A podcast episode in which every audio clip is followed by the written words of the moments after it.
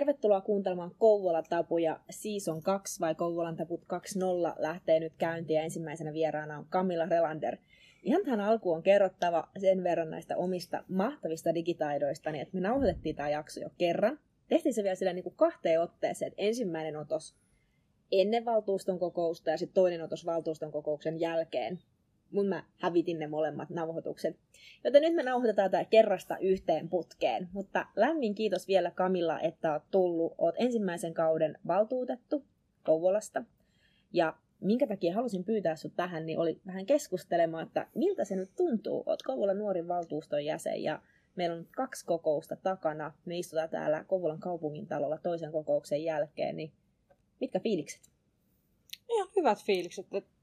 Oli tosi kiva, että palattiin nyt tähän niin kuin lähikokouksien maailmaan. Se ensimmäinen kokous oli, oli silloin etänä ja kyllähän se meni ihan, ihan sillä tavalla niin kuin pitikin, että siellä nyt vaan valittiin just kaikki lautakuntien kokoonpanot tämmöiset, niin ei ollut hirveästi semmoista niin kuin keskusteluasiaa silloin, silloin mutta niin kuin kyllä nämä lähikokouksissa näissä on semmoinen oma tunnelmansa.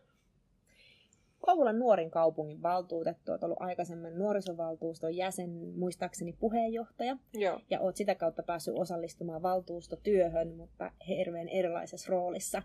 Sen lisäksi vaikutat Kymenlaakson osakunnassa, olet aktiivinen opiskelijapolitiikassa. Mitä muita tällaisia vaikuttamisen kanavia olet, missä olet mukana? Uh, mä oon Demariopiskelijoiden varapuheenjohtaja tänä vuonna ja tosiaan siellä Kymenlaakson osakunnassa – joka on tämmöinen järjestö tuolla pääkaupunkiseudulla, joka niin kuin kerää niin kuin pääkaupunkiseudulle Kymenlaaksosta lähtöisin olevat opiskelijat yhteen, niin on siellä nyt toiminnanohjaajana ollut tänä vuonna. Tosin koronan takia ei ole hirveästi ollut niin kuin toimintaa, mitä ohjata, mutta nyt syksyllä sielläkin palaillaan, palaillaan pikkuhiljaa normaaliin. mikä sai sinut innostumaan lähtemään politiikkaan mukaan, kun sä vaikutat tällaisissa erilaisissa järjestöissä, Ää, mutta tämä poliittinen vaikuttaminen on sitten vähän erilaista kuin tällä järjestövaikuttaminen? Uh, mä, tota, musta, mä tulin valituksi Myllykosken yhteiskoulusta yläastetta, jota mä kävin, niin sieltä nuorisovaltuustoon 2004, anteeksi, 2013. Tota, mä olin ollut itse ala-asteella, siis ala-asteen niin oppilaskunnan hallituksessa, ja mun äiti on opettaja, niin hän mulle joskus siinä, kun mä siirryin yläasteen, niin hän sanoi, että jos sulle tulee mahdollisuus mennä nuorisovaltuustoon, niin mene sinne mullahan ei ollut niin mitään käsitystä, että mikä homma, mutta kun se mahdollisuus tuli, niin ilmoitin sitten, että olen, olen tähän halukas ja valmis sinne menemään. Ja tulin sitten silloin kasiluokkalaisena tota, valituksi 2013 tammikuusta alkaen nuorisovaltuustoon. Kaikki oli hirveän uutta, ja niin kuin en silleen tiennyt, että miten tämä homma niin toimii. Mä olin 14, niin en voi silleen niin tunteakaan oikeastaan mitään kaupungin organisaatiota. Mutta mä lähdin niin silloin aktiivisesti kaikkiin tapahtumatyöryhmiin ja tämmöisiin tota, järkkäilemään niin kuin, toimintaa, kun mä ajattelen, että se on semmoinen ryhmä, jossa niin kuin, tota, niin kuin, toteutetaan niin kuin, toimintaa nuorille, ja sehän on. Mutta sitten myöhemmin niin kun, mä löysin sen, että niin kun, siellä on paljon muutakin. Että siellä on semmoista niin poliittista vaikuttamista, että niin kun, ollaan, tota, on niin edustajia, edustajia niin lautakunnissa ja valtuustossa ja tälleen. Ja 2014 elokuussa, mä olin just aloittanut lukion, niin meillä sitten avautui siellä nuorisovaltuustossa tämmöinen edustajan paikka kaupunginvaltuustoon. Ja mä tulin sitten siihen valituksi, vaikka niin kun, tota, se oli vähän niin kuin yllätys mulle jopa. Mä en ehkä edes itse uskonut omiin mahdollisuuksiini, mutta, mutta tulin sitten valituksi siihen, vaikka en ollut siis aiemmin ollut missään lautakunnassa tai mm. missään tämmöisessä mm. niin kuin edustajana. Ja lähdin sitten ihan avoimin mielin niin kuin nuorisovaltuuston edustajana kaupunginvaltuuston kokouksiin ja niin kuin huomasin, että, että tämä on niin kuin kova juttu ja tämä kiinnostaa ja tätä mä haluan tehdä enemmänkin. Mm. Ja sitten meillä 15-16 vuodenvaihteessa vaihtui sitten siellä nuorisovaltuustossa kausi, niin tälle niin kuin uudelle kaudelle mä sitten hain puheenjohtajaksi Joo. nuorisovaltuustoon ja tulin sitten silloin valituksi 2016-2017 vuosiksi puheenjohtajaksi ja oli sitten vielä sen kautta kanssa siellä valtuustossa vielä nekin vuodet. Ja itse asiassa silloin 2017 kuntavaalien yli, yli silloin olin kanssa. Niin sieltä se ehkä se palo sille lähti, että tätä mä haluan tehdä ja tämä mua kiinnostaa, niin siitä mm. sitten päädyin sitten politiikan puolelle, kun punnitsin vaihtoehtoja, että mikä niin kuin puolue olisi sitten se oma koti. No just tämä, mikä puolue, sä nyt demariopiskelijoiden varapuheenjohtaja, mikä on myös aika kova näköalapaikka. niin mikä sulla oli tämä, että löytyi se oma puolue, että mikä niissä demareissa niin sanotusti veti? No siis toki silloin niin kuin kaikki mahdollisuudet oli avoinna, kun olin, olin lukiossa ja mietin silloin, että haluan sinne 2017 kuntavaaleihin lähteä ehdolle ja silloin 2017 olin siis abi, mutta valintaahan siis tein jo niin kuin vuotta aiemmin niitä vaaleja, eli lukion kakkosella ollessa, niin punninta vaan lähti yksinkertaisella poissulku mm. että mä suljin pois heti ensimmäisenä ne puolueet, jotka ajattelivat, että näin, ainakaan mulle sovi. Ja sitten niin ne, mitä jäi, niin sitten huomasin, että okei, että demarien niin arvomaailma mm. ja nämä tavoitteet ja kaikki tällainen, niin, niin koskee sitten niin osuu eniten omalle kohdalle, niin olin sitten siitä ihan sadetti, että tämä on nyt siis se valinta ja näillä mennään. Enkä ole katunut vielä tänäkään päivänä se on aina mahtavaa, kun löytää oman leirin ja, ja, ja sitten siellä pääsee eteenpäin. Demari-opiskelijoiden varapuheenjohtajuus. Mi, mi, mitenkäs sellaiseen pestiin pääsee? No, liittymällä tota, Demariopiskelijat ei Song ry, siihen voi liittyä kuka tahansa tota, uh, 15 vuotta täyttänyt opiskelija tai opiskelijaksi pyrkivä henkilö. Ja mä liityin aikanaan siis Sonkkiin, kun lähdin opiskelemaan Helsinkiin itse. Mutta mä olin pari ekaa vuotta sille, että mä en oikein osallistunut hirveästi sen niin kuin, toimintaan. Sitten mä vaan yksi kerta niin kuin marssin liittokokoukseen ja olisin, että minähän nyt liittohallitukseen ja, ja näillä mennään. Ja siellä sitten pakuutin kaikkia. Tulin valituksi liittohallitukseen ja siis vuodeksi 2020 ja sitten Joo. 20 vuoden aikana ajattelin, että mulla on niin kuin ajatuksia kehittää liiton toimintaa ja niin kuin etenkin vaikka jäsenhankintaa Joo. ja ja sitten kun tota, niin kuin yliopistossa ja ammattikorkeakouluissa on näitä edarivaaleja, niin nekin on tota, tärkeitä asioita. Ja sitten myös se, että opiskelijoiden ääni tulee kuuluviin kuntavallissa, joka sattui just tähän vuodelle 2021. Niin tota, näillä teemoilla vähän lähin hakemaan sitten tota varapuheenjohtajaksi ja tulinkin sitten siihen myös valituksiin. Ja nyt me ollaan Kouvolan valtuustossa kollegoita ja mä oon ää, alumni tuolta Kymenlaakson osakunnasta, missä Kamilla on nyt aktiivinen. Eli meillä on niin monta tällaista rajapintaa, mistä me usein vaihdetaan ajatuksia, mutta jos me muutama hetki keskitytään nyt näihin kahteen ensimmäiseen kokoukseen, mitkä meillä on ollut, mä sanoisin, että ne on vielä vähän sellaista niin kuin hakemista ja Joo. miettimistä, että siellä niin kuin vähän katsellaan, että minkälainen porukka ja missä nämä, etenkin nyt kun oltiin täällä, että missä kukakin istuu ja eniten puheenvuoroja tämän päivän maanantain kokouksessa käytettiin valtuustoaloitteista, mikä oli sinällään niin kuin jännittävää. Mm. En, en muista, milloin viimeksi olisi ollut, olisi ollut näin, mutta miten sä itse, kun me olin itse neljä vuotta sitten siinä sun paikalla, että oli just aloittanut ja siellä harjoiteltiin, että miten äänestät kyllä ja miten ilmoitat läsnä olevaksi itsesi ja, ja silloin vielä käteltiin toisiamme, oli tosi paljon uusia ihmisiä. Niin. Mä olin silloin siellä takapenkissä, siellä ihan takana nuorisovaltuuston paikalla, viimeisessä nurkassa minkälainen, niin kun, minkälainen tunne sul on, kun sä tuut tonne valtuuston kokoukseen? Onko se, mikä fiilis?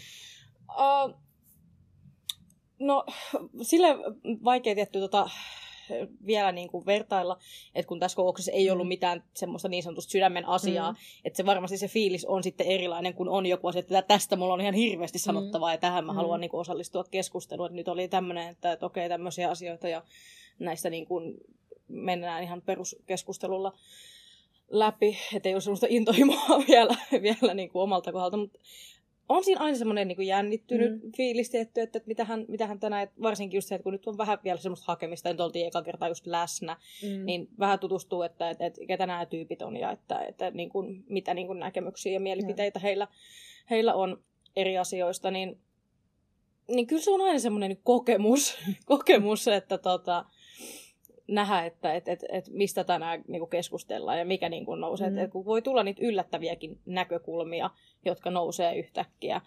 Ja se on niin kuin, mun mielestä niin kuin arvokasta, että tulee niitä eri näkökulmia, että et saa sitten itsekin semmoisia aha-elämyksiä, että enpä itse ajatellutkaan vielä mm. noin, mutta aika mm. hyvä pointti. Mm. Kyllä musta oli tosi kiva nähdä ihmisiä tänään. Mä mm. etukäteen mietin sitä jonkun verran koska puolitoista vuotta kestäneet etäkokoukset, niin ei, ei, niissäkin on ollut sellaisia asioita, mitkä on mun mielestä juossut tosi hyvin.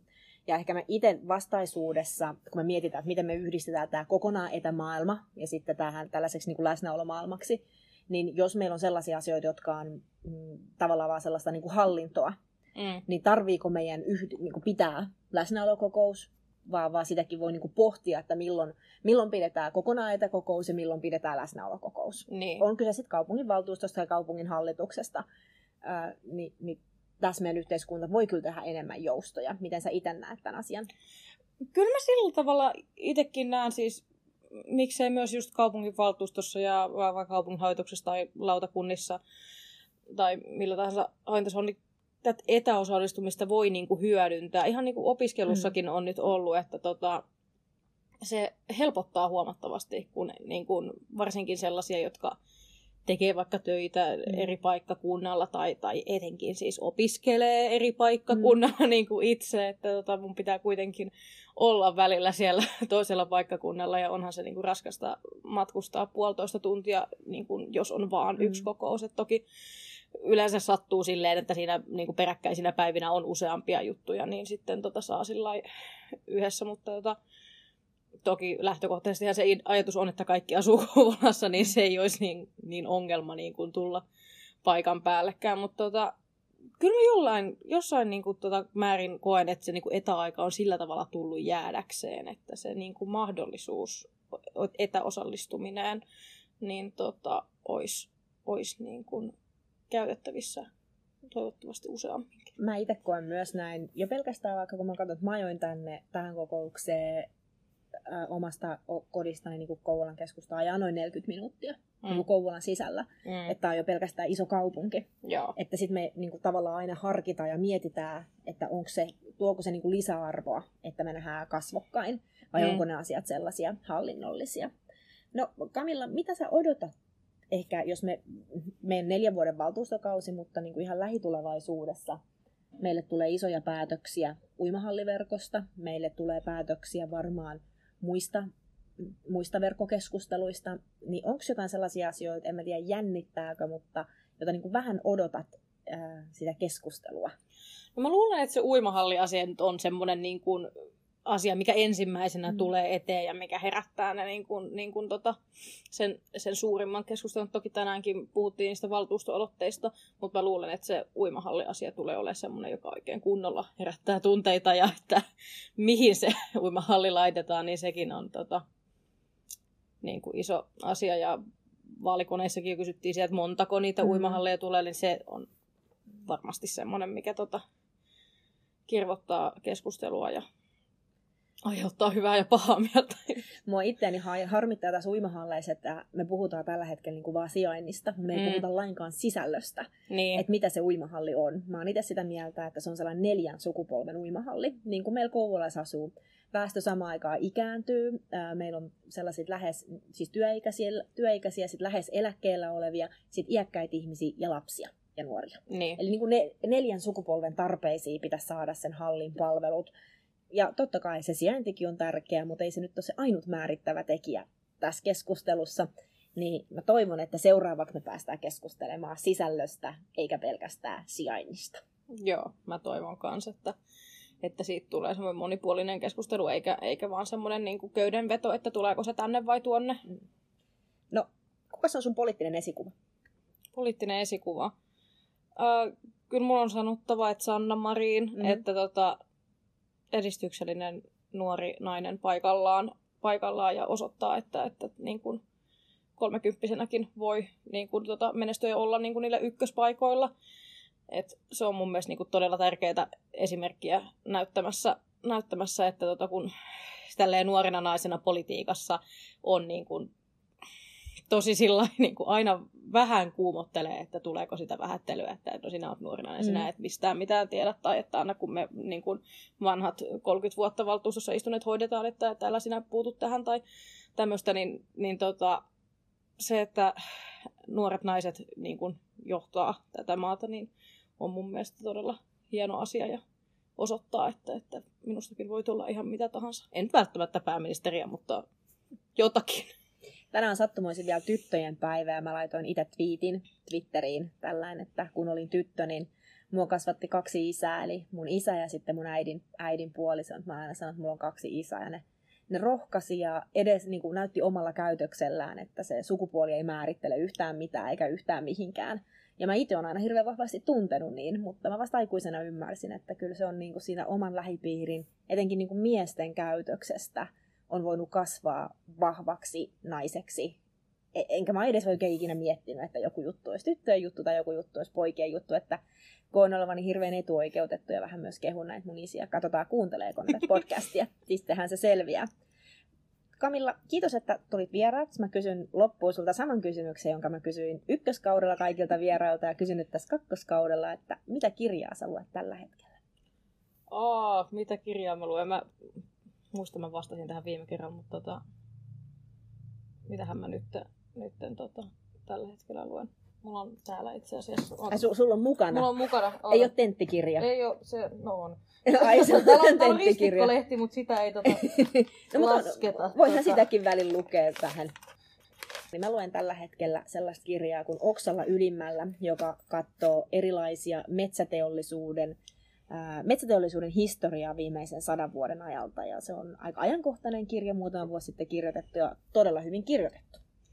Joo, mä en nyt löytänytkään sitä kirjaa, että saattaakin olla sitten toisessa laukussa, mutta tenttikirja. Tenttikirja. Se on hyvä. Jatkuva oppiminen best. Jos teille tulee ideoita, ketä kannattaisi pyytää Kouvola-tapuihin vieraaksi, niin laittakaa mulle viestiä. Ja kiitos paljon Kamilla, että tulit vieraaksi ja oikein hyvää syksyn jatkoa. Kiitos kun pyysit. Oikein hyvää syksyn jatkoa myös sinulle.